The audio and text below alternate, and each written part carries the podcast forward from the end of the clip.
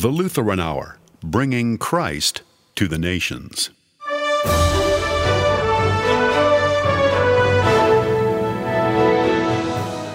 The Bible's book of Ecclesiastes offers perspective on life's alternating seasons of joy and sadness, gain and loss, war and peace, the ever changing rhythms of life that move us whether we choose them or not.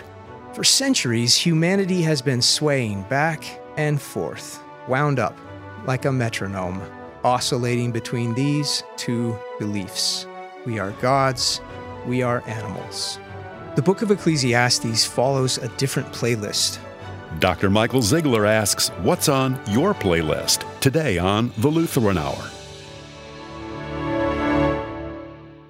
Hi, this is Mark Eischer. Thanks for making this program part of your day, and thank you for your faithful support. Your gifts and prayers help the Lutheran Hour bring Christ to the nations and the nations to the church. Learn more at lutheranhour.org. Now here's our speaker, Dr. Michael Zeigler. So, what's your favorite kind of music, Bill? My friend asked him. Golden oldies, he said.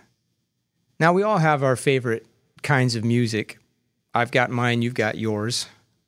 And I don't mean any offense to you if you're a fan of the oldies, greatest hits from the 1950s, 60s, and 70s. It's just not what I would choose. See, when I was a kid, my dear father subjected us to endless hours of golden oldies whenever we were in the car. And when the radio signal ran out, he had 50 cassette tapes ready to go with more oldies. And what really bothered me about this barrage of Ricky Nelson, Elvis Presley, and the Beach Boys wasn't that I hated every song, it was that I didn't get to choose. See, we had a rule in our family that the driver got to pick the music, and my dad was always the driver. And so, what felt like for most of my childhood, I was forced to listen to this one genre of music. And so I suppose that's why I was irritated when Bill said oldies. I was irritated because my friend wasn't just asking to be polite, he was letting Bill pick the playlist that evening. I was at this retreat with friends. There were five of us this year. In other years, there had been seven, but just five this year. And for almost a decade, we'd been getting together at a cabin on a lake in the woods once a year for a three day retreat.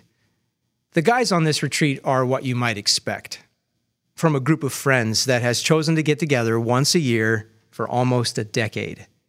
We're mostly the same age, mostly in the same life situation. We've had similar experiences and similar taste in music.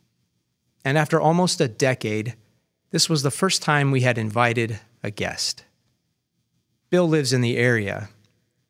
He's a friend of my friend's father, the one who owns the cabin we stay at. Bill's wife of 60 years had died recently. Now he lives alone. He's in his 80s, twice our age. He's from a different era, a different time. So when my friend turned to him and asked him his favorite music, what was I expecting him to say? Electronic dance music? For better or for worse, music is powerful.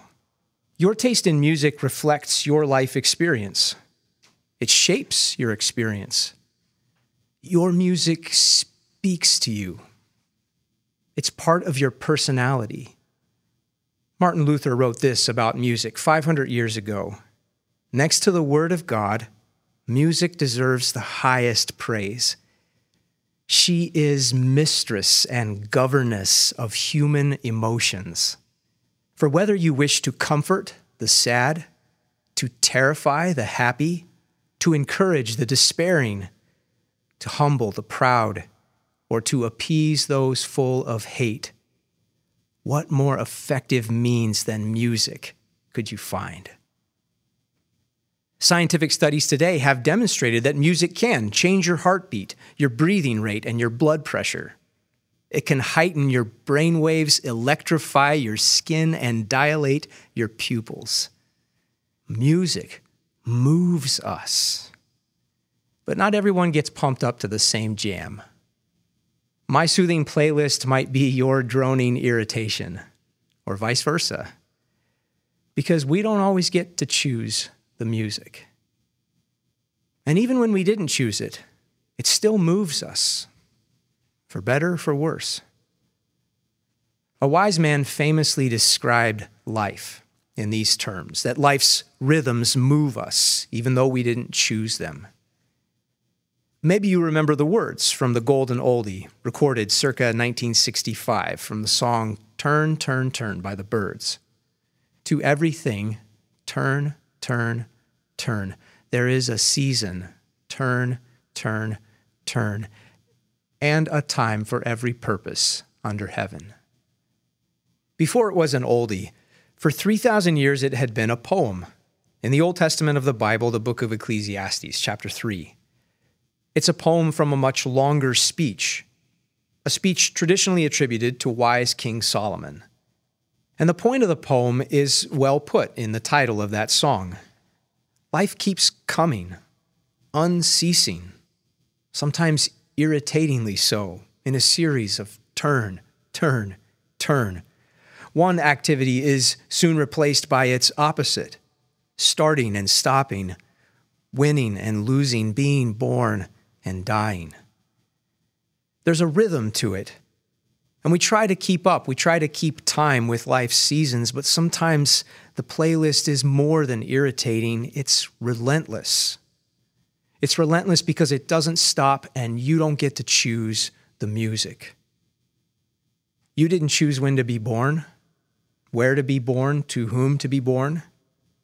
You didn't choose this march toward aging and death any more than you can choose the weather, the sunset, or the cycles of the moon. You can respond to them. You can regret them, rebel against them, rage against them. But the world doesn't move to your playlist. Listen to how it goes in Ecclesiastes chapter 3.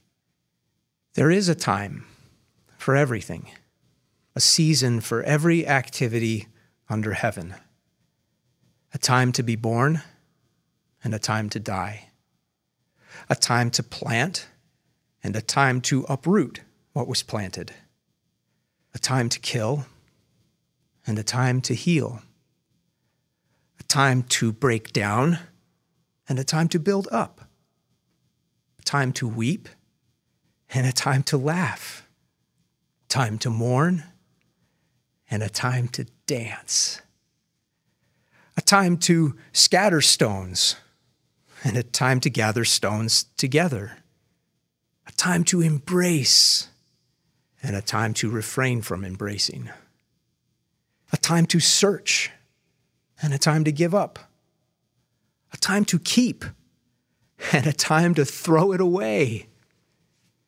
time to tear, and a time to mend, a time to be silent and a time to speak up, a time to love, and a time to hate, a time for war, and a time for peace.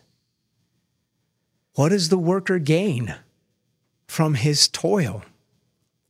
I have seen the business God has given the children of Adam to be busy with. God has made everything beautiful in its time. God has also set eternity in the hearts of humanity, but they cannot figure out what God has done from beginning to end.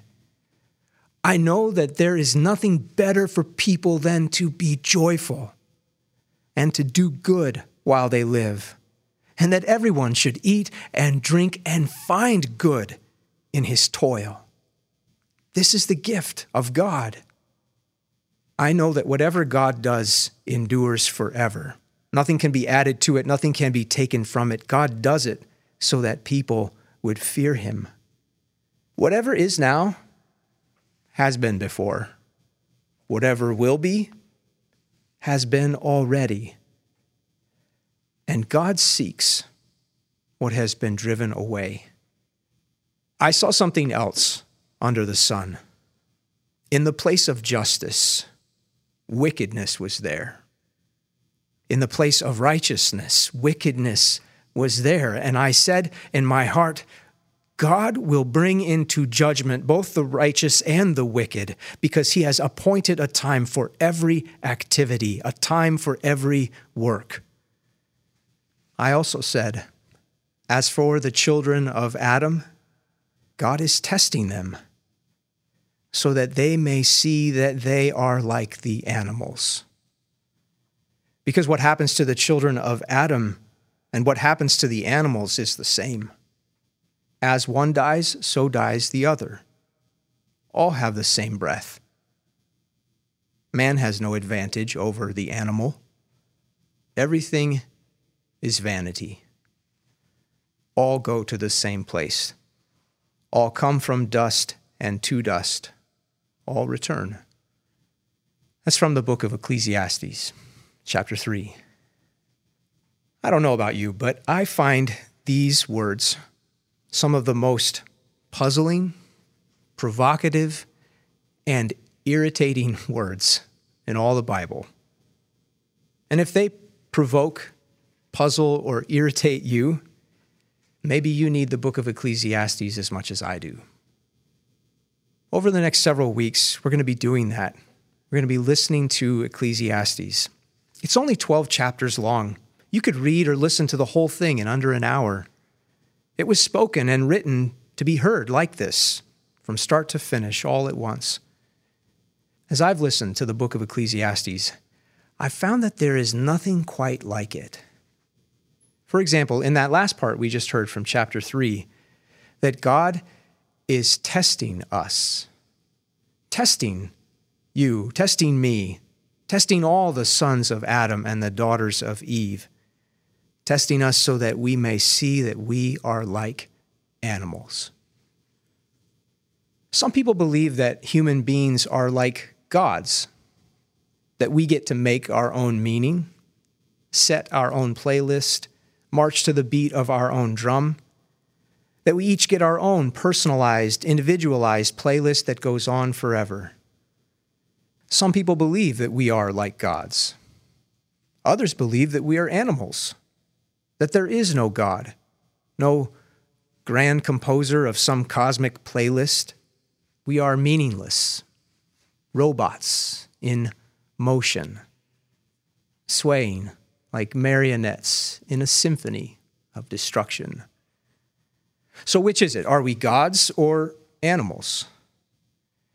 For centuries, humanity has been swaying back and forth, wound up like a metronome oscillating between these two beliefs.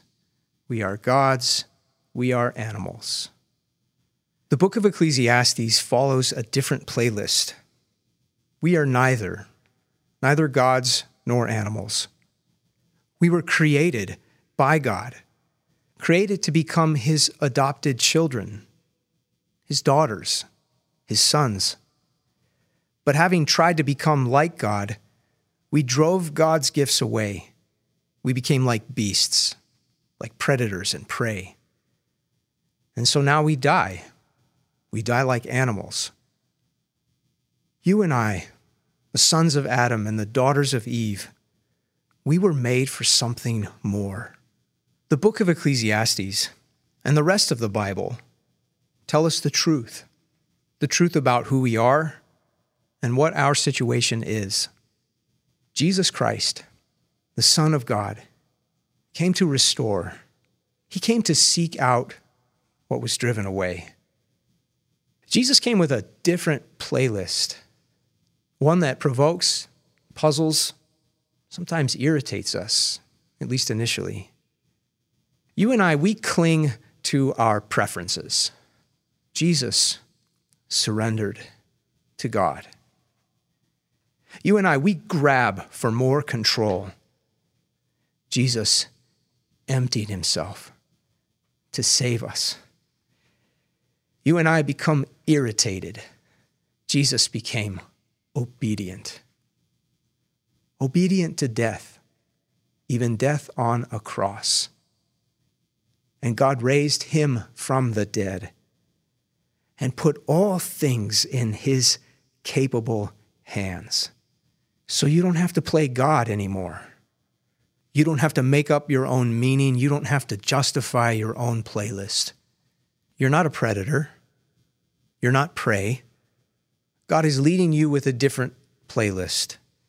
He's not leading you like a, a Pied Piper leading rats to a river to die. God is leading you to die, to let your old, irritated self die in baptism, so that by faith, Jesus lives in you. Jesus will return one day. He will raise the dead and restore the harmony of God's good creation. And while we wait, He promises us you will grieve, but your grief will turn. It will turn to joy. I will see you again, and you will rejoice, and no one will take away your joy. John 16, 20 and 22. Picture Christ in us, God's beloved child, God's beloved children moved by God's music. Maybe you've seen children dancing at a wedding reception. Flower girl in her dress, the ring bearer in his tiny tuxedo, and they're dancing. They're dancing their hearts out, but they didn't pick the playlist. They don't even know the songs, but they know that they're loved. And love turns to joy, and joy turns to the music. I was irritated by Bill's choice in music, but Bill was gracious to sit with us, even though we were only half his age. Toward the end of the night, I look over at Bill, and my thoughts flashed 40 years into the future. I imagined myself in his place, having endured such loss, having seen so much turnover having so many people I love taken away. Yet still sitting with men half my age who think my music is outdated. What would that be like? I wonder. I look over at Bill. He's got a drink in his hand. His cheeks are rosy. His eyes are gleaming. And the expression on his face is profound joy. I ended up getting Bill's phone number. I call him up a week later. I confess to him that I was initially irritated by his taste in music. I try to explain how, because my dad loves oldies so much, that's all we ever listened to when I was a kid and I got sick of it. But I asked him, Why do you like oldies, Bill? The memories, he said. Bill had grown up in western South Dakota on a farm. He said, We started working at 7 a.m. every morning and we didn't stop until sundown. And then I was blessed to be able to go to college. And like the old show says, those were happy days for me. He got to see a new part of the country. He played basketball.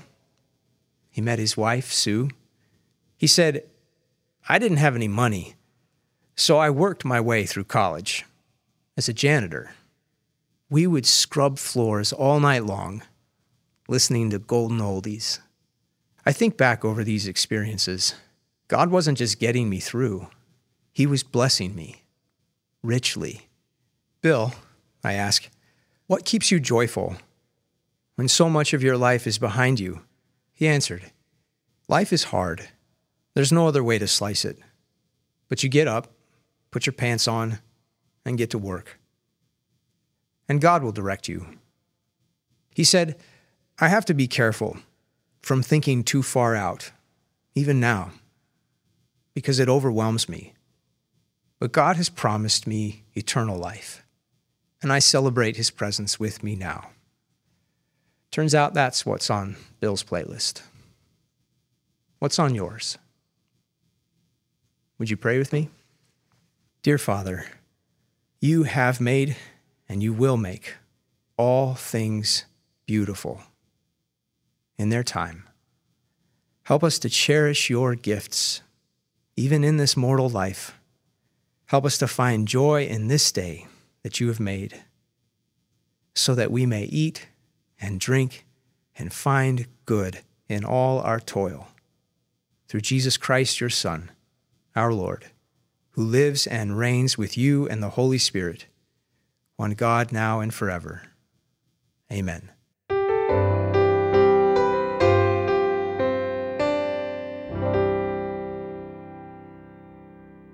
You're listening to the Lutheran Hour. For free online resources, archived audio, our mobile app, and more, go to LutheranHour.org. Now let's go back to our speaker, Dr. Michael Zeigler. Thank you, Mark. Today I'm visiting with Dr. Dean Nadasdy, a beloved pastor, preacher, professor, leader, author, and a welcome guest speaker on this program. Welcome back with us, Dean.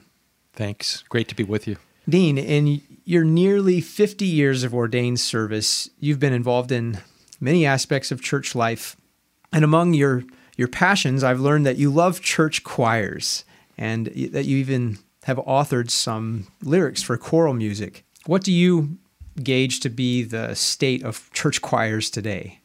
Well, I guess I, I'd say it like this that I, I have a, a concern for the future of choral music in our churches uh, as I uh, got around quite a bit, uh, visiting churches as a ecclesiastical supervisor, I saw churches struggling to muster choirs. I'm from Minnesota here in the southern half of Minnesota. We have a lot of rural churches that are struggling for survival, so they're happy to to have 20 people in worship, uh, let alone to be talking about a choir of six or eight people. My home congregation is a little smaller and I'm a member of the choir and, and we're we're about 10 8 to 10 strong but we're still able to to pull it together. We we've done it by letting children join. So my my son who is an 8th grader sings with us we have other children in middle school what are some of the creative ways that you've seen congregations find opportunities to offer special music in their worship gathering you hit on it with this idea of uh, getting creative with who's in the choir. So you talked about an intergenerational choir, which is a great idea, I think. I think also some churches can think back to where they had 15, 20 people in the choir who were four guys who sang tenor or bass in that choir. Can you get a male quartet together to do some special music?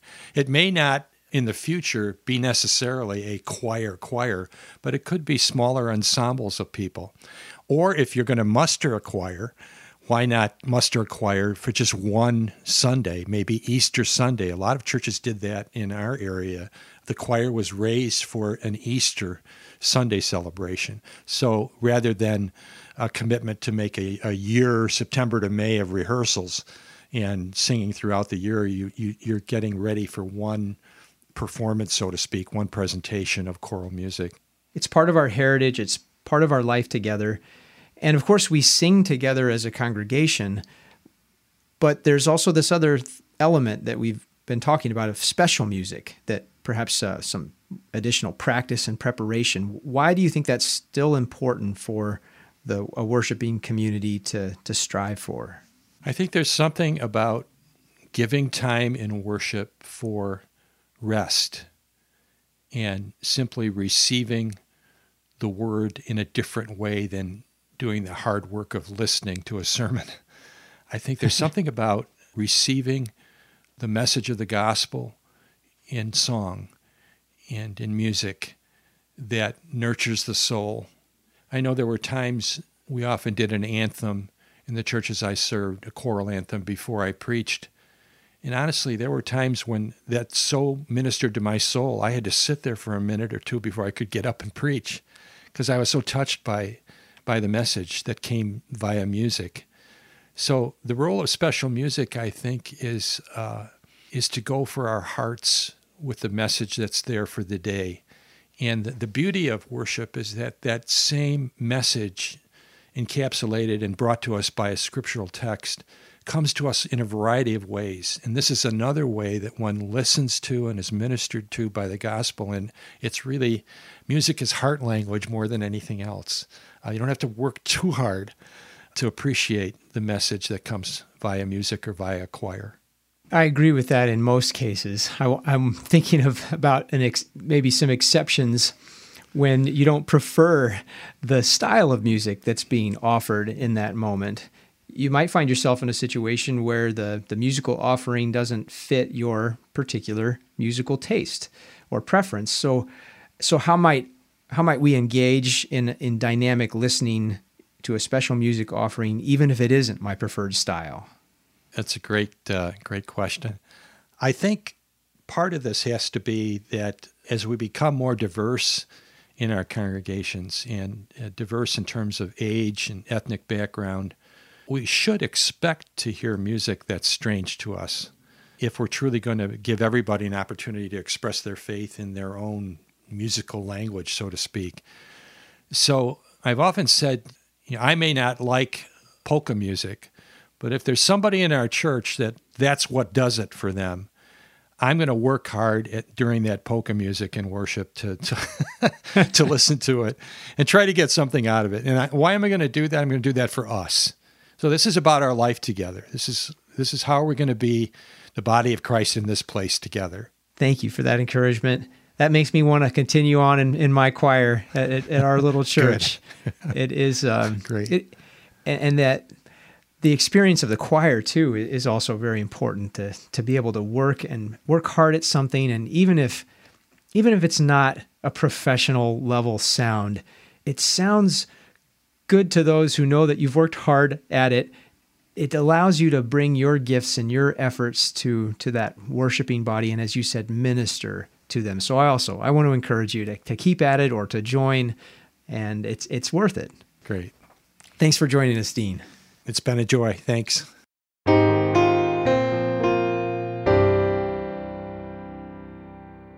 Taught by our Lord and trusting in his promises, we are bold to pray. Our Father, who art in heaven, hallowed be thy name. Thy kingdom come, thy will be done on earth as it is in heaven. Give us this day our daily bread, and forgive us our trespasses as we forgive those who trespass against us. And lead us not into temptation, but deliver us from evil. For thine is the kingdom, and the power, and the glory, forever and ever. Amen. Receive the blessing of the Lord. The Lord bless you and keep you. The Lord make his face shine upon you and be gracious to you. The Lord look upon you with favor and give you peace. Amen. This has been a presentation of Lutheran Hour Ministries.